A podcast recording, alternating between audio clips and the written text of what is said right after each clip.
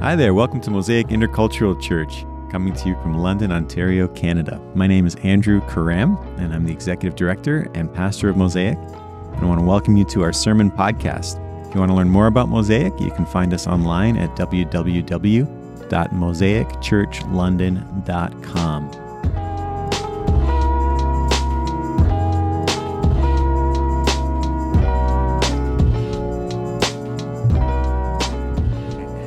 see you, get to worship with you. It's always one of my great, like, favorite things in the world that I get to accompany God's people while we praise God together. It gives me so much joy to do that. And to, to know that Jesus hears our prayer and that He is our good high priest who knows our weakness and He loves us and He offers us this eternal salvation. It's amazing. He is amazing.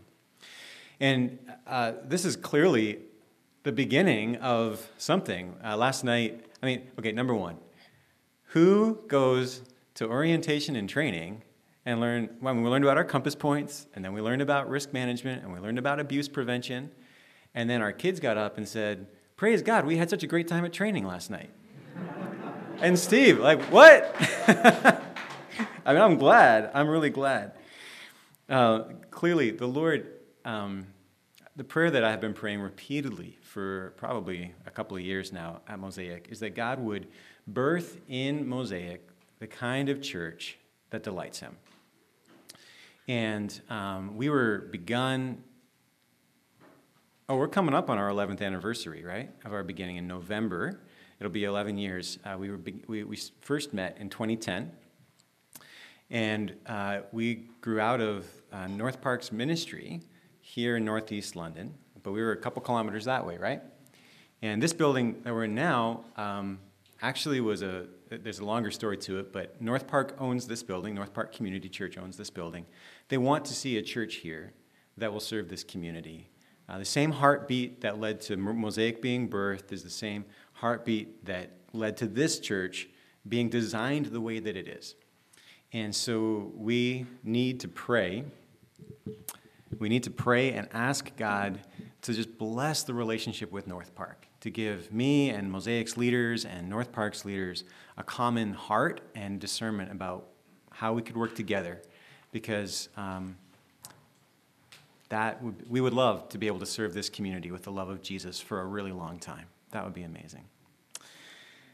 And as we were reading the Lord's Prayer today, that little phrase caught my mind Give us today our daily bread. Give us what we need for today. So I want to call us to just let Jesus give us what we need for today. And we're going to reflect on uh, Hebrews chapter 5 together. He's been meeting us in, in the praises. You know, there's that awesome translation of the Bible that says that the Lord dwells in the praises of his people. We've been experiencing something of that this morning. Uh, and the Lord proclaims the word to us. Jesus is here. He wants to show us our Heavenly Father through the scriptures and through the word that we're going to hear today. So let's pray. Heavenly Father, as we, as we come to the scriptures, we, we know that you are showing yourself to us through Jesus, your Son, and by the power of your Holy Spirit. Would you make yourself radiant, give us eyes to see, ears to hear, hearts that are eager to obey, and, uh, and show us who you are and how you're calling us to live. And pray this in Jesus' name. Amen. All right. So we're going to read Hebrews chapter 5, verses 1 through 10. And then we're going to marvel at the wonder that God has provided for us eternal salvation for all who obey Jesus Christ. Every high priest is selected from among the people and is appointed to represent the people in matters related to God to offer gifts and sacrifices for sins. He is able to deal gently with those who are ignorant and are going astray, since he himself is subject to weakness. This is why he has to offer sacrifices for his own sins, as well as for the sins of the people. And no one takes this honor on himself, but he receives it when called by God, just as Aaron was. In the same way, Christ did not take on himself the glory of becoming a high priest, but God said to him, You are my son. Today I have become your father. And he says in another place, You are a priest forever in the order of Melchizedek. During the days of Jesus' life on earth, he offered up prayers and petitions with fervent cries and tears to the one who could save him from death, and he was heard because of his reverent submission. Son though he was, he learned obedience from what he suffered, and, once made perfect, he became the source of eternal salvation for all who obey him, and was designated by God to be high priest in the order of Melchizedek. So, this passage opens with a summary of what the responsibilities are of a priest. And we have priests in our time. We have religious priests, people who, uh, who actually, you know, if you ask somebody at a church down the road, who's the priest at your church, they'll give you a name of a person, right? Um, if you ask people in this neighborhood, who's the priest at the temple where you worship, they might be able to give you the names of, of priests in the Buddhist temple. Um, there are priests in our time.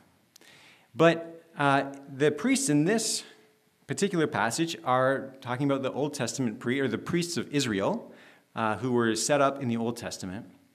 And, uh, and there are two functions, or three, three realities about the priests that the author calls our attention to. Number one, the priest is selected from among the people. So the police, or sorry, the police, the priest belongs to the community, is from the community and is appointed to represent the people in matters related to God. And what does that mean? Well, they offer gifts and sacrifices for sins.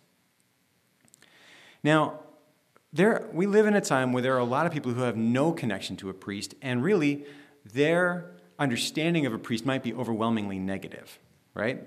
For, for many of us, we look at the, we look at the news, line, news headlines and we see, okay, in France, Thousands upon thousands of children were abused in the Catholic Church. That's just been made incredibly public. People think, well, all those priests are, and then they label the priests with all sorts of evil labels. And we look in Canada and we see the same thing. We, we see the children's remains being found outside residential schools, and we think about the abuse within the Catholic Church, and these, these things make us think can we trust priests? Are priests, are, are they all just power hungry, abusive people? And, and if you know priests from other communities you know, actually, no, there's some very faithful, uh, patient, kind, and just people who are priests. But for folks outside of that sphere, the, the connotation of priest is quite negative. But I want to I wanna suggest to us today that, that these functions that the priests have would actually make sense to anybody from any background.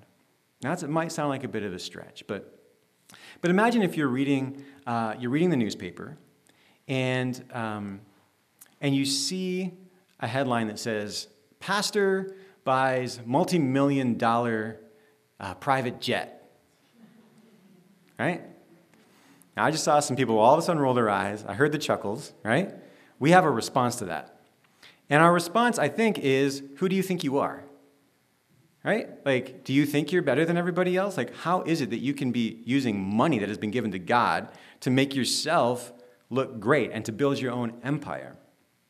And if we see a, a person who claims to be religious, or claims to be a priest or a religious leader, and they uh, they clearly don't have time for us and they walk with their nose up in the air, again, we would say to them, Who do you think you are? But when we see a religious leader who, who spends time with the poor, who listens deeply to people, who belongs to the people, who belongs to the community, I think all of us resonate and we say, Oh, yeah, that makes sense.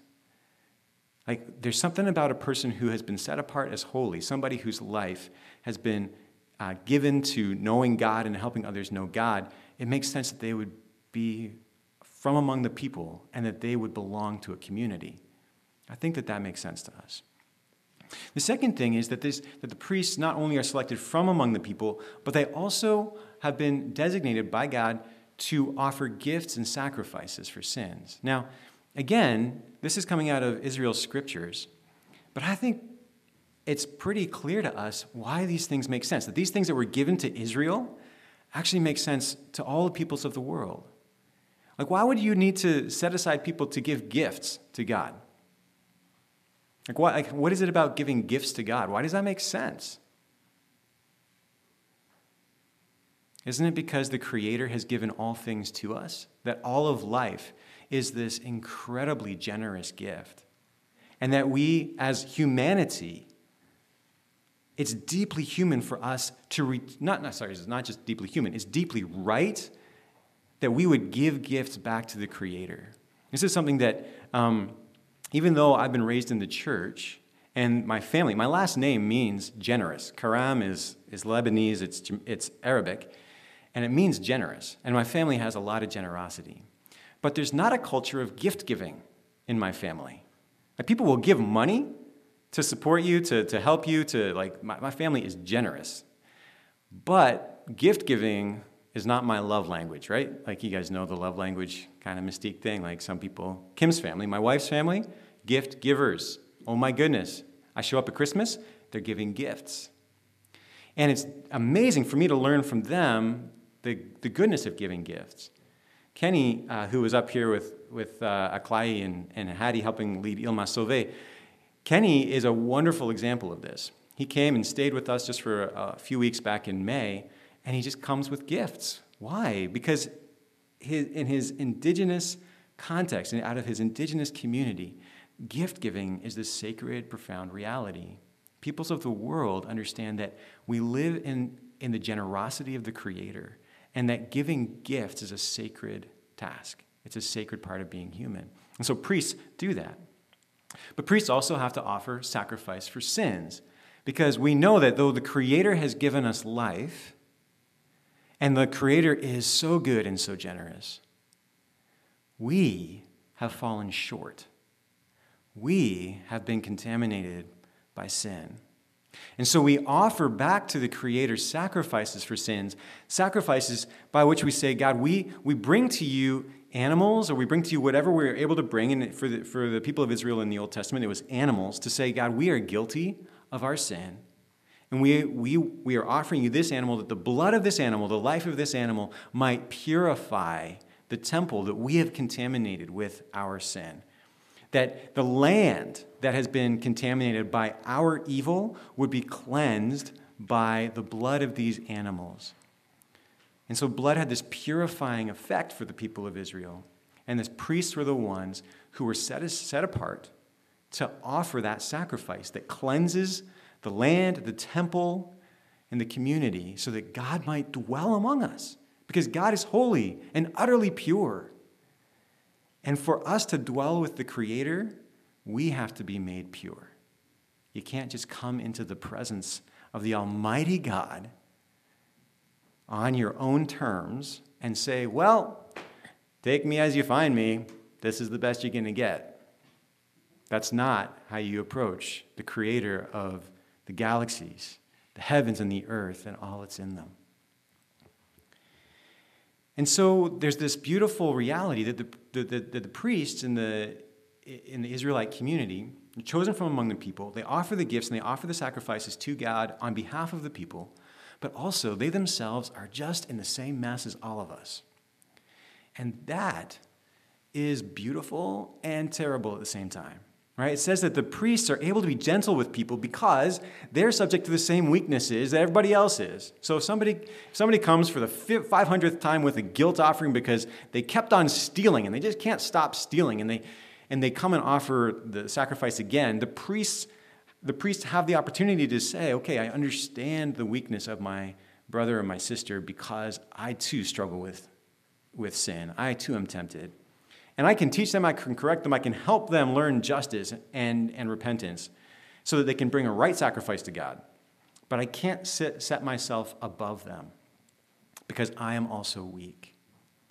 And I just want to say that I think that in our time, that word weakness is a, is a word of incredible grace. Because in our time, we see the evil in our world, and what we tend to do is we condemn the people who have done that evil. and we say, That is evil, you are evil, you need to be cut off and silenced and put to the side. And we need to, to cut you off from our community so that you don't spread your evil anymore. And I mean, it's one of the main reasons why I cannot actually live on social media, right? Like the amount of condemnation of people where they, they, whenever we condemn people in that way, we, what we're saying is we expect other people to achieve a moral standard. And if they don't achieve that moral standard, we will just shame them and wipe them out and feel righteous as we do it. But this doesn't say that that's how our Creator is. And, that, and this actually, like this word weakness, offers us a more redemptive way to relate to each other. When I can look at my brothers and sisters and see their failures and say, okay, well, I have the same weakness. I'm still guilty of my sin, sure, but, but the Bible says that actually I'm subject to weakness, just like you are subject to weakness. And so, is there evil at work in our hearts? Yes. But the scriptures doesn't say that the, that the priests are subject to evil or that the, the people are subject to evil. The scriptures say that the, that the priests are subject to weakness and that the people can, be, can receive help from the priests because they share in their weakness. And so when you think about that, okay, you think about what, what's in the scriptures in verse uh, 3. Nope, not through, verse 3. Verse 2 that the priest is able to deal gently with those who are ignorant and who are going astray, since he himself is subject to weakness. Ignorance and going astray are very big words. They're words that we love to use to condemn other people with, right? Like you are so ignorant is basically like that's that's like you're one step away from being racist, from being, you know, all sorts of proud and arrogant. To be ignorant in our time is evil. And to go astray means you're acting on your ignorance, right? But the priests are able to be gentle with people who are ignorant and going astray because we're all subject to weakness. How powerful is it when in a world filled with hatred and self righteousness, there's power for us to look at each other and say, I can see that even in the midst of the evil you're doing, we share weakness. And weakness becomes, for us, it becomes a point of connection, a point of relationship, a point of redemption. But that also means that because the priest is subject to weakness, that the priest needs to be cleansed as well doesn't just offer the sacrifice on behalf of other people who are, who are evil, or sorry, who have sinned and who are weak, but he also offers the sacrifice on behalf of himself. And then the writer emphasizes nobody takes the honor of being a priest on themselves, but only when they're called by God, just as Aaron was. And this is an important detail in this passage. Aaron is the first of the priests of Israel. He was Moses' brother, and God said that Aaron would function as the high priest, and Aaron's descendants from the tribe of Levi uh, would, be, would function as high priests. And so uh, the custom was that the priesthood in Israel went, from, went down the family line. So if your father was a high priest, you're the oldest son, you're next in line to be the high priest. It's a, it's a biological, genealogical family tree, family business, so to speak, right? To be the high priest. And God chose Aaron for that. Again, we don't just show up before the living God and say, hey, I'll be your priest, thank you. God doesn't need us, He chooses. And, and so there's something strange with Christ, okay? And this is something that you got to understand in order to catch this passage. The thing about Jesus is, he's not descended from Aaron, he's not from the tribe of Levi. He's not a priest according to the Israelite Jewish custom. He's not. So, how can he be our great high priest? if he's not from that lineage. We say that he's the son of David. He came from the lineage of David the king, and he is the one to whom God fulfills the promise God made to David that one of David's descendants would always stay on the throne. Jesus is enthroned forever. He's the son of David. So, how can he be high priest?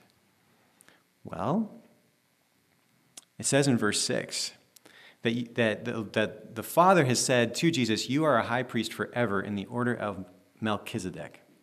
Melchizedek, all right, you ready? Look at your neighbor and say, Bible trivia matters.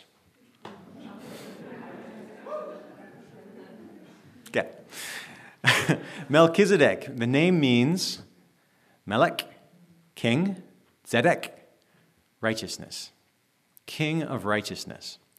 Melchizedek shows up only once, apart from Hebrews and that psalm. He shows up as a character in the narrative of the Bible after Abraham has accomplished a great victory. So this is Abraham the patriarch. Like he's gone, I think it's the one where he delivers Lot. Like he goes and rescues his son Lot, which okay, just as a fun thing, like how cool is it that like tribal leaders who go and wage war to like save their their um, to save their their their relatives are like part of God's redemption in in this world, right? Like Abraham's so far removed from us, right? There are people who live that way, who, are, who have to like wage war to protect their families today in Afghanistan, right? God is so present and at work with them. They're like they're the people he made covenant with in the first place. Anyway, random aside. So after that battle, and after Abraham sets Lot free from people that had um, oppressed him, he goes and, and he takes from the plunder, he gives 10% of what he has just won in battle, he gives 10% of that to Melchizedek, the king of righteousness, this priest. So Abraham treats this priest, Melchizedek, as though he is the priest of God. And he is. He's the priest of God. The scriptures are clear about that. He's not from Abraham's lineage. This is before Moses and Aaron. This guy just shows up as a priest that Abraham, the patriarch, gives 10% of his victory to. And the writer to the Hebrews looks at that and says, God had a priest before Aaron, before Moses, before the, the priesthood that exists in our temple today.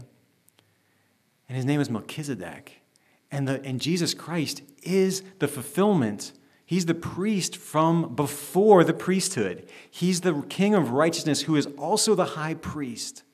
Because this one, the king of righteousness, the true king of righteousness, is Jesus Christ, who, though he was subject to temptation, never gave in to that weakness, never sinned, but was declared by God to be a king for, or to be a priest forever in the order of Melchizedek.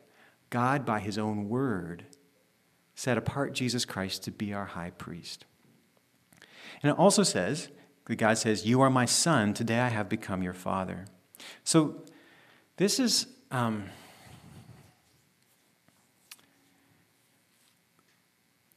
this is a very interesting phrase, okay? God said to Jesus, okay, so, so you're clear about Melchizedek, right? Jesus is our great high priest from priesthood before the priesthood.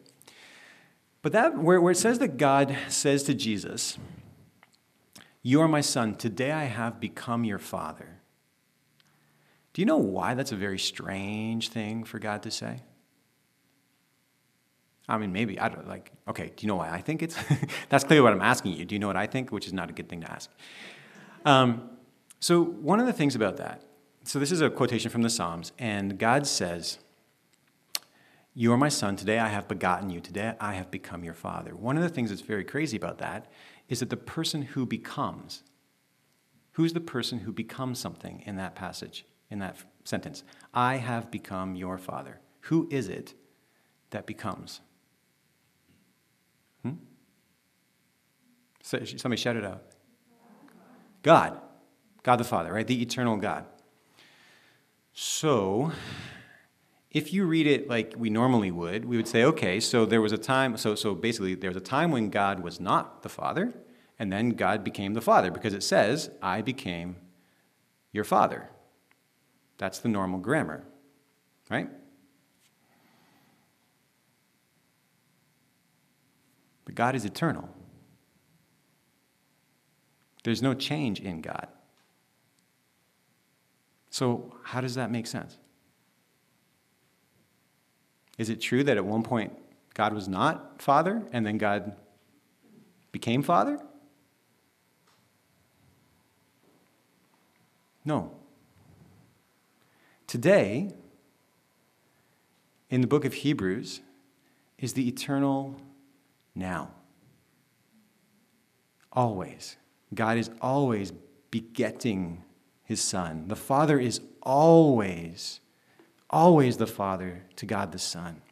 And it's active. It's not that God is subject to time, because that would make time greater than God, right? God transcends time itself. So when it says that today I have become your father and you are my son, today I have become your father, it means that in God's eternal now, with no beginning and no end, no future, no past, God's eternal presence, the Father begets the Son. The, God, the Father actively generates the life of the Son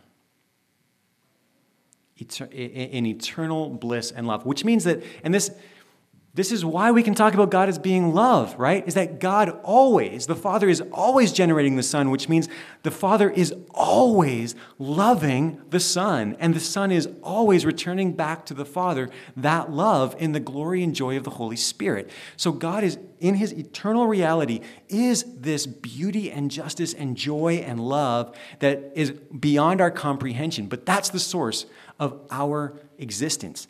That is the eternal reality that gives us the gift of being.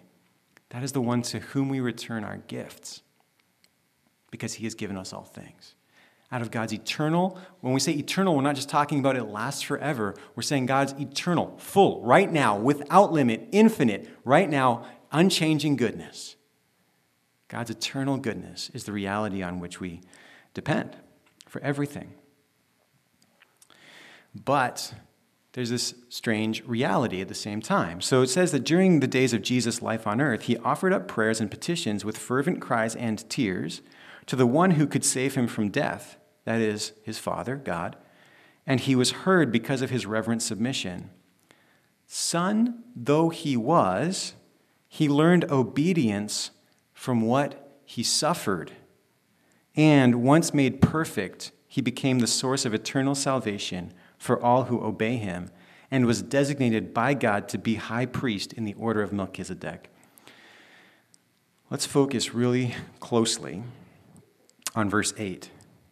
Son though he was, he learned obedience from what he suffered. This is so important for us to understand. The Son of God is eternally generated by the Father. Jesus Christ is a human being as we are, fully God and fully human, which means that two things are true about him. He, number one, learned. He learned even obedience. And he learned obedience from what he suffered. And so we can say this is, this is a line that comes from uh, Father John Behr, who's a, a wonderful theologian who might be quoting somebody else. He says, Jesus Christ becomes as a man what he, as the Son of God he always is. Jesus Christ becomes, as a man in time through development, what, as the Son of God, he always is. And so in Jesus Christ, this paradox combines God's eternal, unchanging glory and goodness and our struggle and weakness and development and, and wrestling and pain and sorrow and our learning. And so when we look at Jesus, we're looking at the combination, the integration of the eternal and the temporal, the, the struggle in time and the unending bliss and glory of the infinite God. They combine without contradiction in Jesus Christ. What does that mean for you and me? Why, why does that matter? Well, it matters for a number of reasons. Number one, like I said last week, we tend to think Jesus didn't have to learn anything we tend to think that Jesus wasn't really weak. And maybe Jesus, we think, well, Jesus didn't have to learn calculus, or he didn't have to learn trigonometry, he didn't have to learn his times tables. Maybe he did, and maybe he wasn't good at it. Right? There's nothing, there's no moral failure in not being able to memorize two times two, right? He needed to learn. There were times where I'm sure growing up, his brothers might have ticked him off and he had to learn how to wrestle with his temper. He needed to learn how to listen to his parents when his parents were telling him things that might not have been reasonable, and he didn't necessarily want to in the moment, right? But he, he learned obedience through what he suffered. And this is, again, for when we, when we go through suffering, we think something is the matter with us, right? We think that God has abandoned us, or we think that, that, that somehow it's, it's, it's working against the good future that we long for. But the scriptures say that through what Jesus suffered, he learned obedience and was made perfect. In other words, his perfection, his the, now, now perfection does not mean the negative like his, his sinlessness. Perfection means his like the full maturity of his being, right? The perfection, the fullness of, of who he is, and all that he is intended to be by the Father. That perfection comes about because of what he learned through his suffering. Now, that means if that's true about God who reveals himself in his Son, Jesus Christ, if that's true for him, it's doubly and triply true for us. That what we suffer as we follow Jesus is teaching us obedience. And that obedience is leading to our perfection, our fulfillment, our flourishing as human beings. And Jesus knows our weakness. And he, look at the, and you wonder about the intensity to which he knew it. During the days of Jesus' life on earth, he offered up prayers and petitions with fervent cries and tears. He himself wept before his Father, begging God, begging God for things that broke his heart. And God heard him. But look at what he says. He asked God for deliverance from death. Don't we all long to see death overthrown? Don't we long to escape death? And we pray for that. We pray for healing. And, and we celebrate when God miraculously heals or when He heals through science. I mean, all of the healing comes from God. We celebrate that. But how did the Father answer Jesus' prayer, which He heard because Jesus was reverently submissive? How did the Father answer Jesus' prayer when Jesus cried out to be delivered from death? He delivered him by taking him through death. And because he went through death, because he suffered, he was made perfect. That was the fulfillment, to lay down his life. That's where he became fully human. That's where he became, as a man, what he always was and is as Son of God, when he gave his life and died. And because of that, he's able to offer eternal salvation to those who obey him. Friends, all humanity and creation itself lives under the reality of death. We live in this reality where our Creator has given life, and in the Creator Himself is life.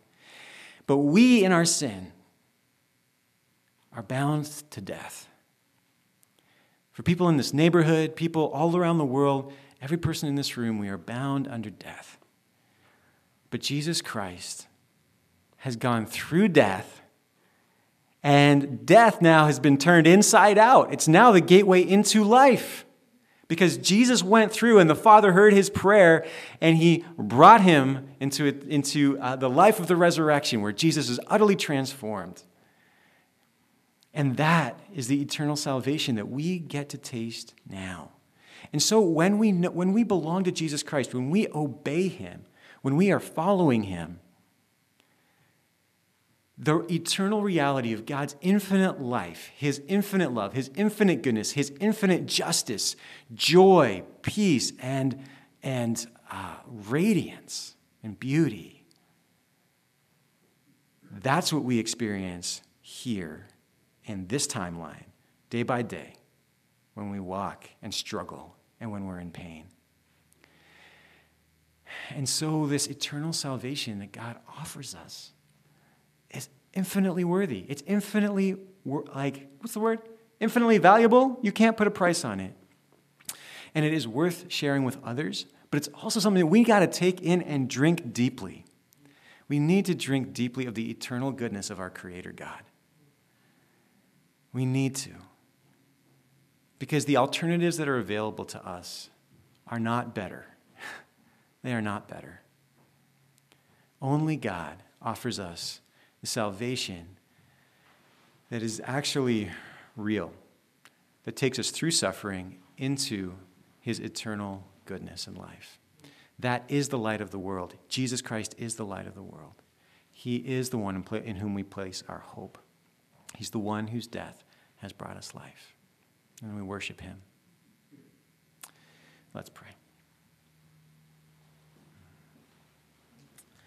Lord Jesus,